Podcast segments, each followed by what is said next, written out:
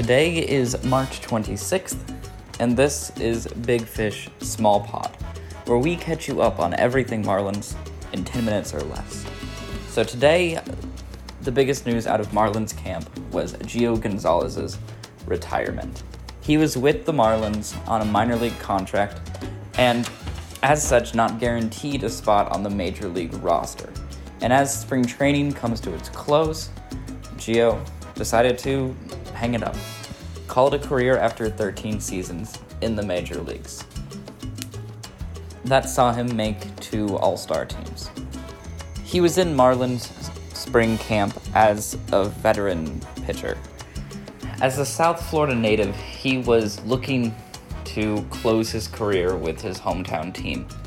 Now, we never got to see Gio take the field at Marlins Park, but he did end his career on his own terms. And in a sport like baseball, that's much to be celebrated. It wasn't exactly clear how he would fit into the Marlins' plan for their pitching staff in this upcoming season. It's surprising, but it's also not. His presence in camp at all was a pleasant surprise enough.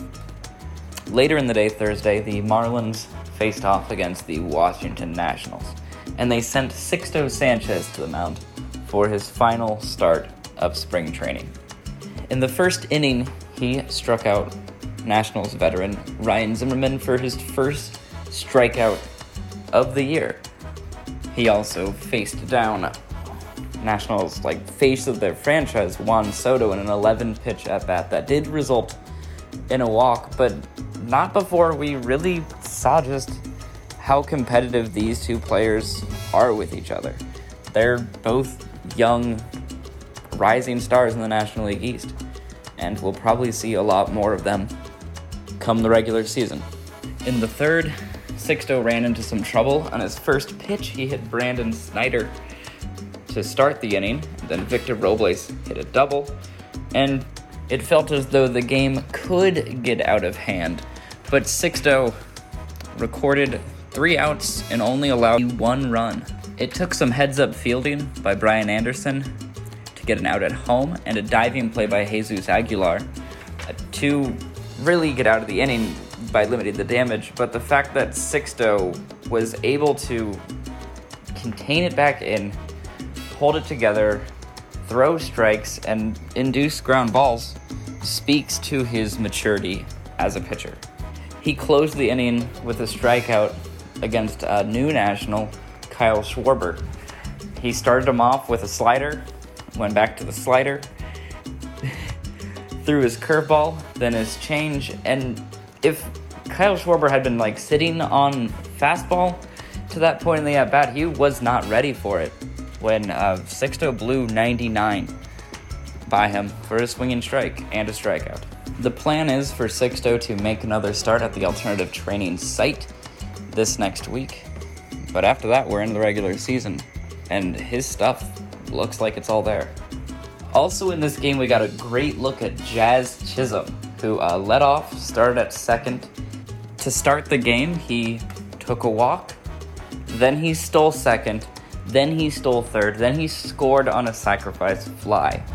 Later, he took another walk, stole second, scored on a single. And in his third at bat, he closed out his night with a single of his own.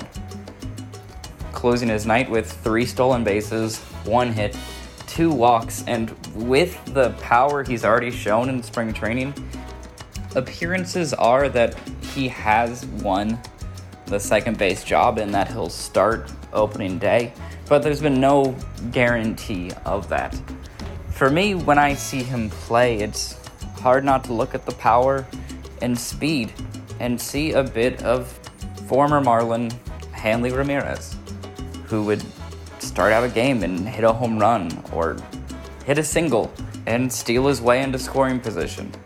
Also, in this game, we saw four strong innings by Nick Neidert. He located his four pitch mix, he gave up one run, one walk, and struck out five. Of his 54 pitches, 38 were strikes.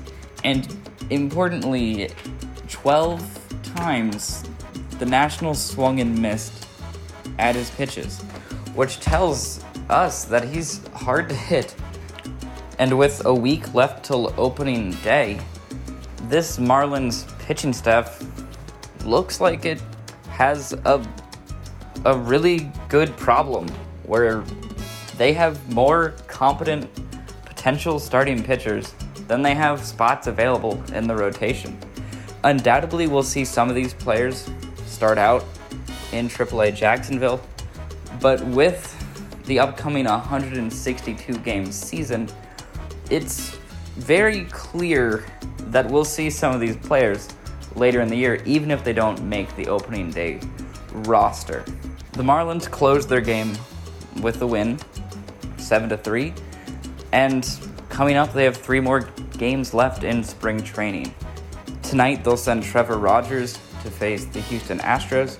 Tomorrow, they'll face the Cardinals, and they'll close out their spring season against the New York Mets on Sunday. Along with that, we'll see the opening day roster finalized and expect many of these pitchers to be all around the Marlins this season, regardless of whether or not they're on that final roster. This is a situation where the team just has too much of a good thing, and I think we as fans will benefit. Even Don Mattingly, after the game, reiterated that they're done giving opportunities to players, and what they're doing now is looking for who gives them the best shot to win. So, over the next week, we'll see the Marlins do exactly that. They'll be putting together their final roster and getting set for April 1st and the 162 games after that. So, uh, until then, this weekend you can check out those games. Uh, audio will at least be provided for all of them. And check out Fish Stripes. Go on, today's your last day to vote for the Marlins Hall of Fame, this uh, 2021 induction. And we also have our season preview series where we're looking through every pitcher, every hitter, every potential player on this 2021 Marlins team has a feature up.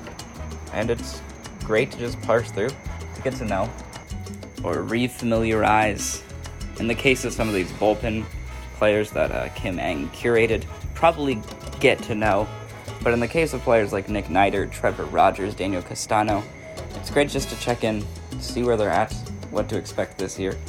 And we have all that content there. Uh, feel free to chime in. Uh, this is the sort of season to be excited about. At least it feels like that, based on where we're at. It's already been an exciting year, and hopefully, we'll have more to talk about as the season progresses, as this weekend and into next week progresses. Check us out. We'll be back to your ears on Monday, and until then, we'll be on the web, as they say.